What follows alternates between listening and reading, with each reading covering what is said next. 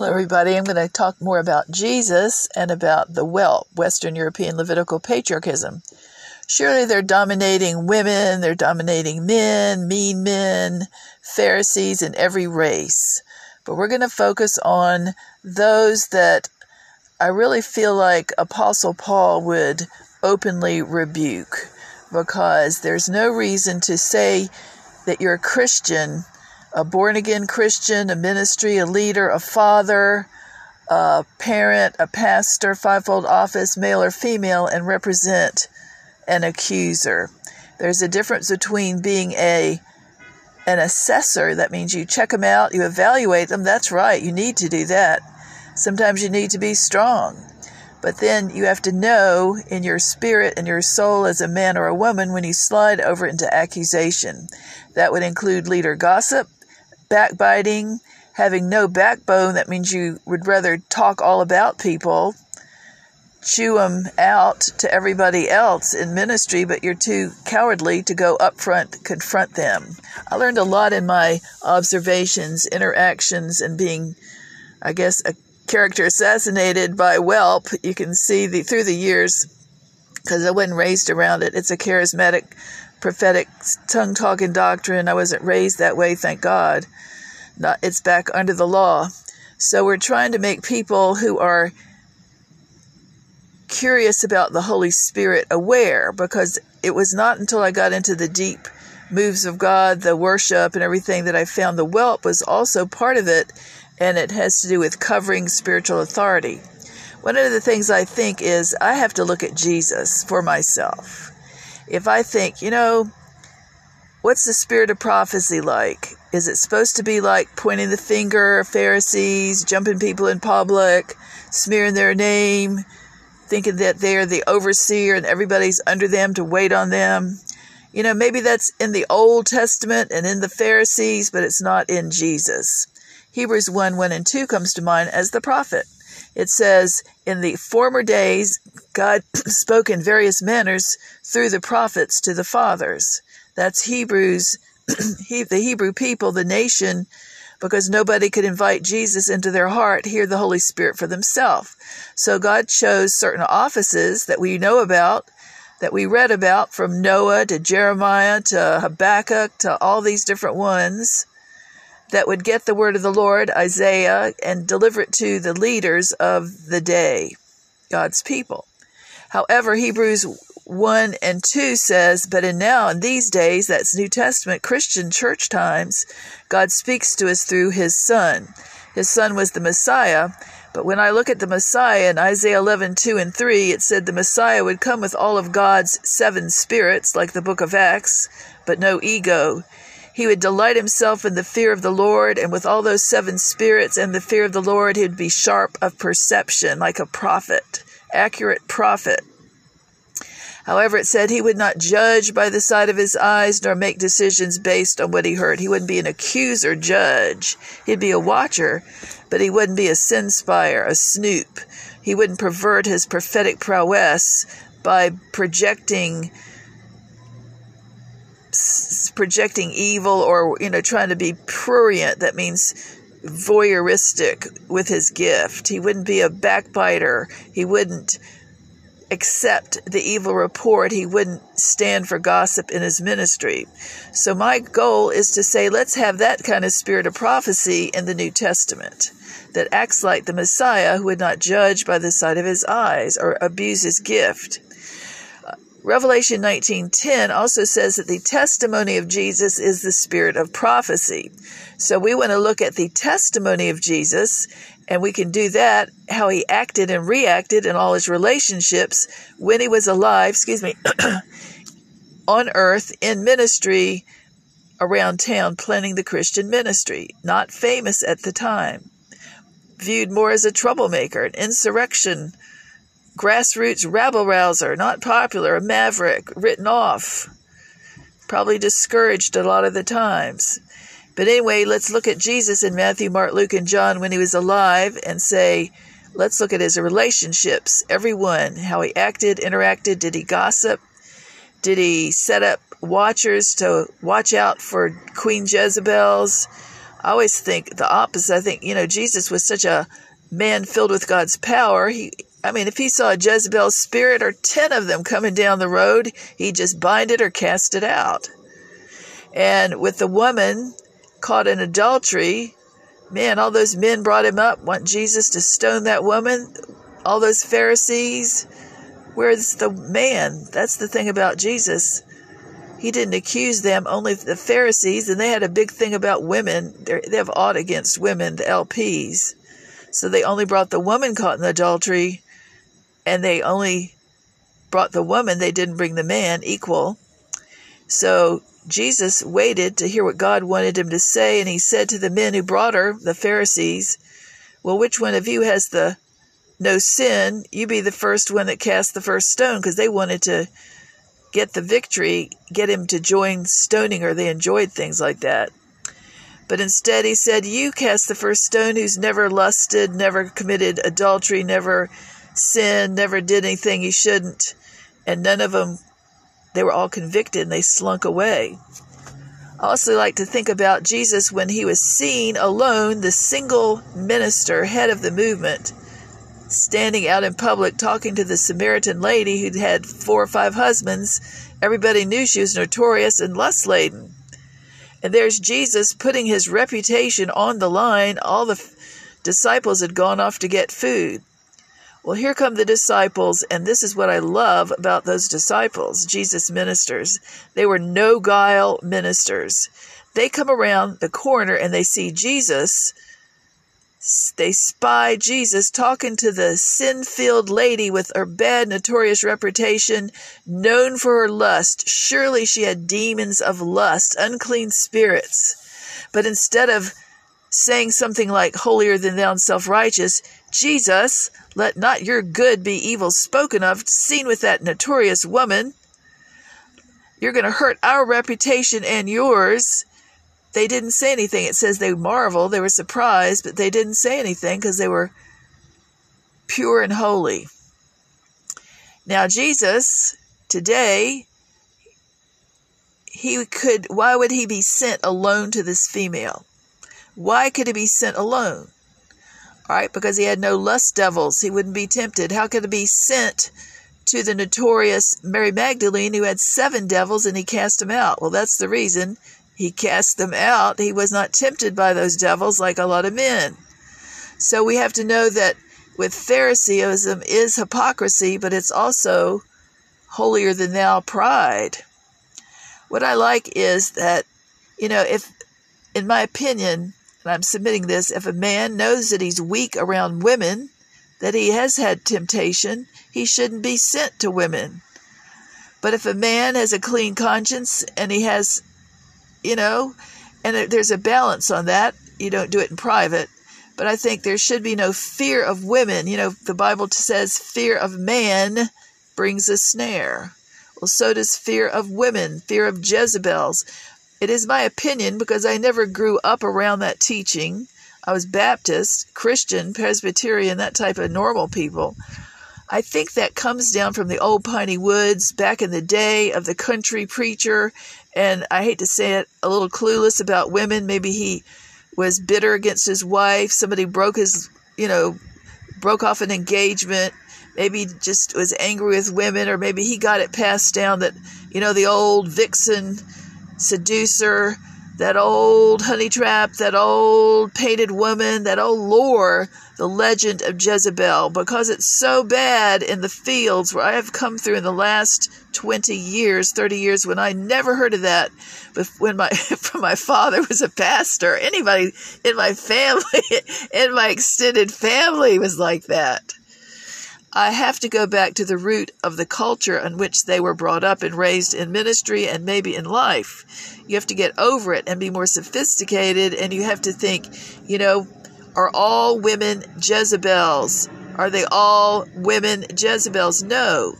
Maybe the deception of Eve, the woman named Jezebel in Second Kings 16, and Jezebel Thyatira is in the female but you know what? Maybe they have a tendency, but not all are like that. They're tough, immovable, false teachers as well that teach the false thing, like the Jezebel.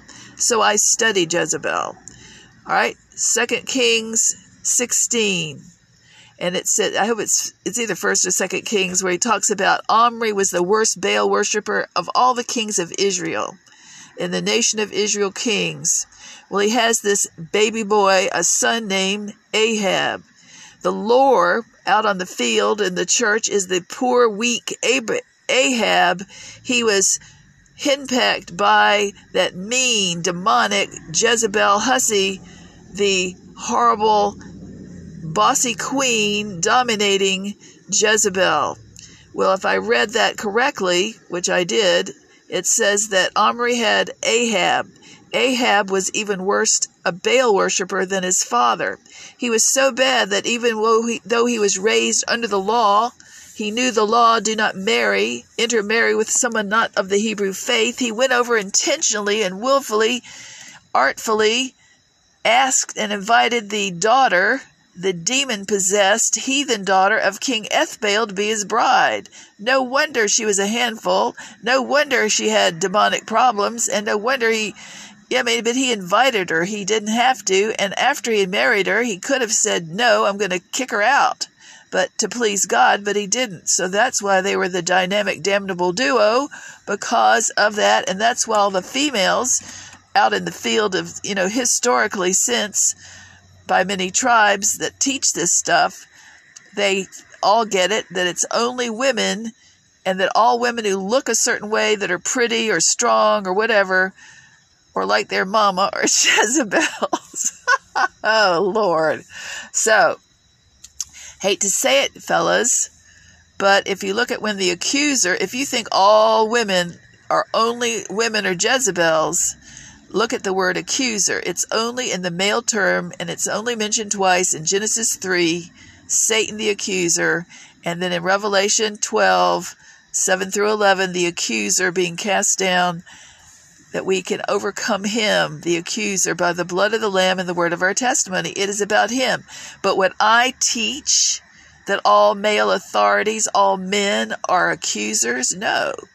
But I know that God made man first. He had chain of command in mind, and that he counts on fathers and pastors and pure hearted males to lead in the Christian sense, Christian community.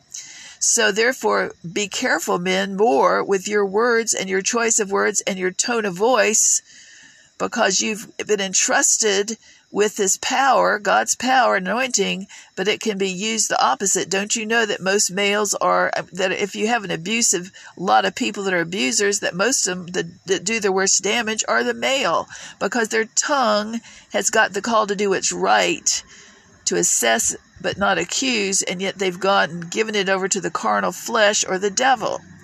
Not all men are accusers, all right?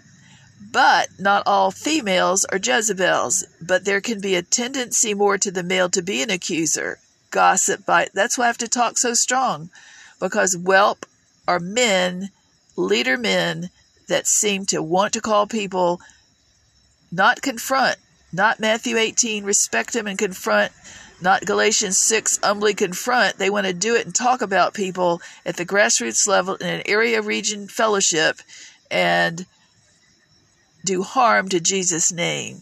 Accuse people that are trying to go to church that already have a lot of problems because of fault finding or religious rules. So they're good people that have got false doctrine. Phariseeism to me comes from false doctrine and pride, and also the love of money. Those are my findings. I submit it to you as a sila, not dogma. So we're trying to help people out. There's so many good men. I mean, I really am grateful for the good men. There's so many honest men. Think of my dad, who is a no guile leader. He would never do anything like that. He would never disrespect females, never get on this he was always the most respectful person to all ages and races and colors and creeds and so kind that wants me to be like that, makes me want to be like that. All right, let's look at the second, the only other place where Jezebel is mentioned in the Bible, and that is Revelation 2. I think it's 19, and it says that the lampstand of the Church of Thyatira was in hot water with the Holy Spirit.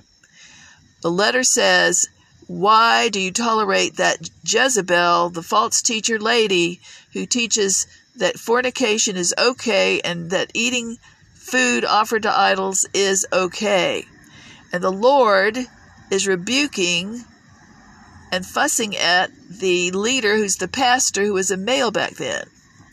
He's not fussing at the Jezebel, even though all the lore, the legends, the urban legends, and the new breed that teach the same thing are thinking that. It's they said, oh, that poor man, poor man, that dominating Jezebel. But really, it was the Lord rebuking the male, the head of the home, I mean, the head of the church, for being too weak in character to go up front confront her. So we want to get these things right today because it's not it is not legalistic unless you want it to be that way in your group, unless you prefer legalism.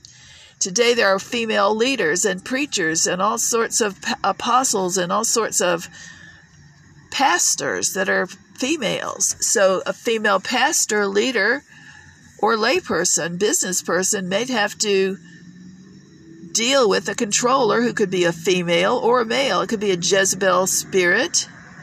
And in my case, the reason I teach on whelp is because it has been used to try to control me, to corral me, to hold me back, to withstand me, to ruin my name. See Ode to Whelp at top of online fellowship that will explain it, what go what happens with that spirit.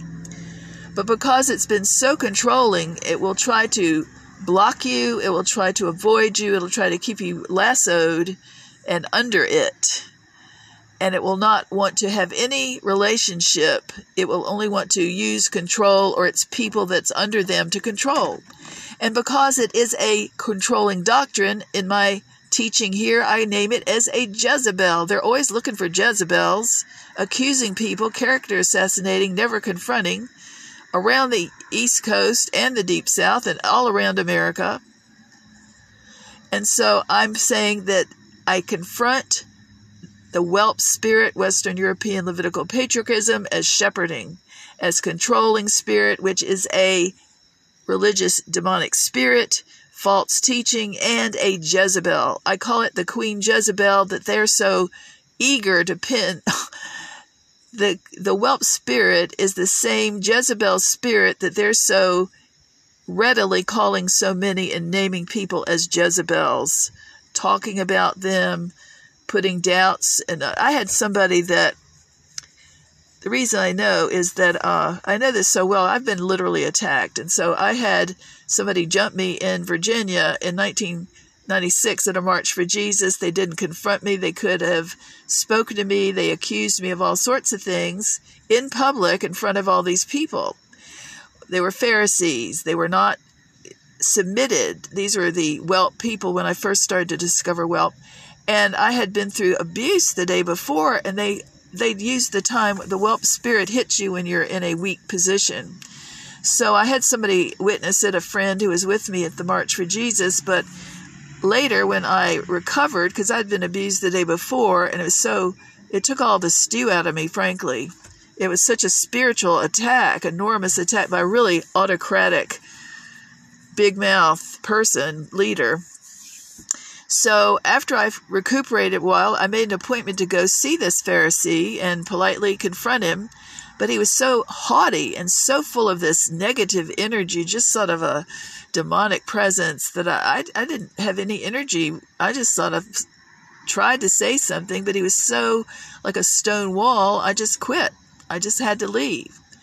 So I went, that's when I started going to other places outside the area in North Carolina and getting in the spirit and learning in the spirit of prophecy. It was much better, wholesome. Wasn't that Pharisee spirit? So seven years later, I thought, you know, they've grown, I've grown. I went to a meeting at one of their friends, not this person. I have never really had to talk with him. I never needed to again. He showed his colors. But the group that were Pharisees together, I knew they gossiped about me. I knew my name was ruined. I knew that, you know, I was looked on down on as out of order and rebellion because that's their teaching. See the ode to whelp. That's the kind of thing I was going through. So I had a board. Nobody wanted to think, they all think, you know, the whelps look at you far away and they think she's out of order, she's not submitted because we say so.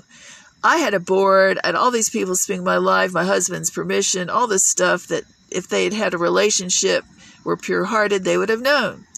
So, seven years later, I think, you know, this famous intercessor is going to be at this church, which is one of the group, the head group that does this.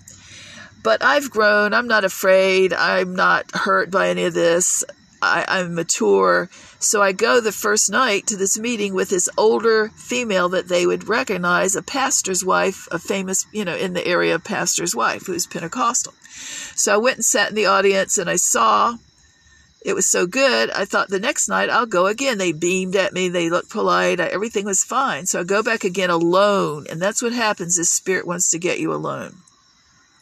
So I go back there, I'm sitting, and I see one of his, the groups, the pastors, deacons, and she is a female, and one I've talked to on the phone because she had cancer and I really had faith for her to be healed. So after the meeting, I was sitting there chatting with her about her, you know, saying I'd pray for her being loving.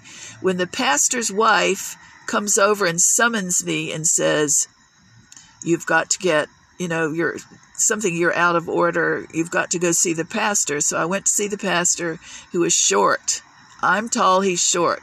So all of a sudden he says, and this is why I know I was gossiped about, he says, and see, people want to throw their weight around. Why don't they talk to me natural? I'm very easily entreated in James 3:17. It's so ridiculous. This is foolishness to have things going on in the name of the Lord in ministry, Christians. So I'm calm and I thought he's going to say hi because he'd smiled at me the night before. Instead, he starts to he starts to say, "You're a Jezebel. All the pastors of the area say you're a Jezebel and a witch. And he started to walk me out. You're never to come back here again. And I was like dumbfounded because I was mature and I knew I wasn't. And I thought, these people, I know all these pastors you don't even know. You have no clue of a board. He said, You're out from under authority. That's their big thing. And I went, I have pastors. I have board. It didn't matter. He didn't care. So he ushers me out and he's like five foot two. So I go out being dumbfounded but not hurt. I'm checking my heart. What am I thinking? So I look down and I, you know, because he's accusing me that all these people know I'm this evil person. And I thought, man, I'm gossiped about. They're all chatting about me. They never talk to me in person, not a one. I believe in being up front. They can ask me anything. Ask me anything. I'll tell you the truth. I've always been like that. So this is an illustration of how the Spirit operates. So I he grabs somebody else to help him or escort me off the premises. And this other guy's their deacon is five foot one. This guy's five foot two, and I'm five foot ten. So I look down at both of them, and as they go out into the sunset, well, it's really dark by then after the meeting.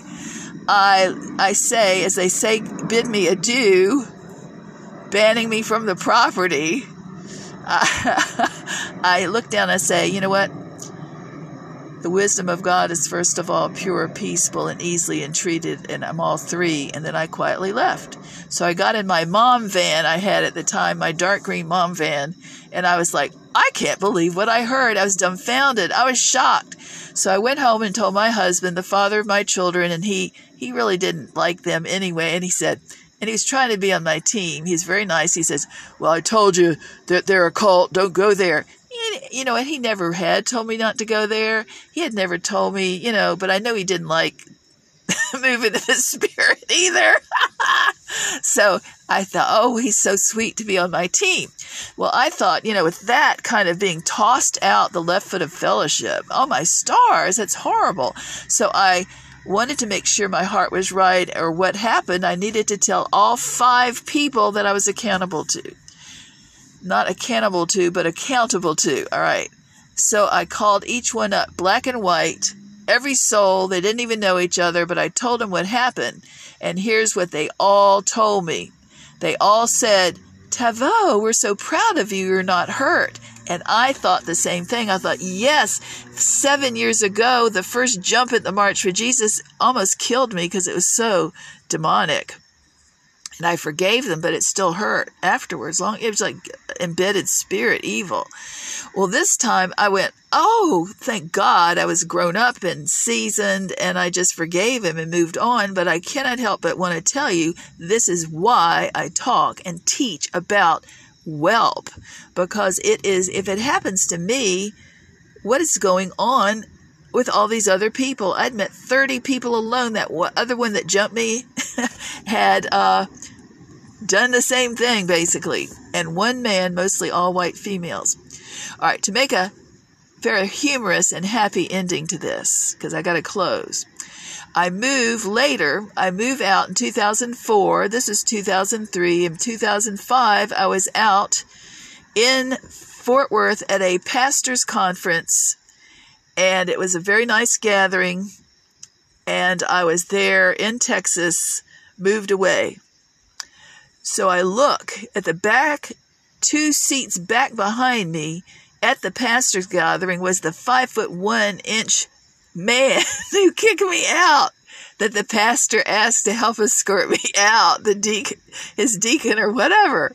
And I went, Oh my stars, what do I do, Lord? There he is. It's sort of odd. It's sort of embarrassing, yet I'm not ashamed at all. I didn't do anything. I thought, what do I do? So the new Taveau, the bold one, just thought, I'm going to go over and say hello to him and his wife because they both recognized me, it turned out, and I saw them. So I went over there and said, Hi, do you recognize me? I looked down. They're real nice people. And they, I said, Do you re- remember me? They said, Oh, yeah. But guess what? I said, What? They said, Two weeks after he kicked you out, he kicked us out too. so I guess gotta share. It ain't all that bad.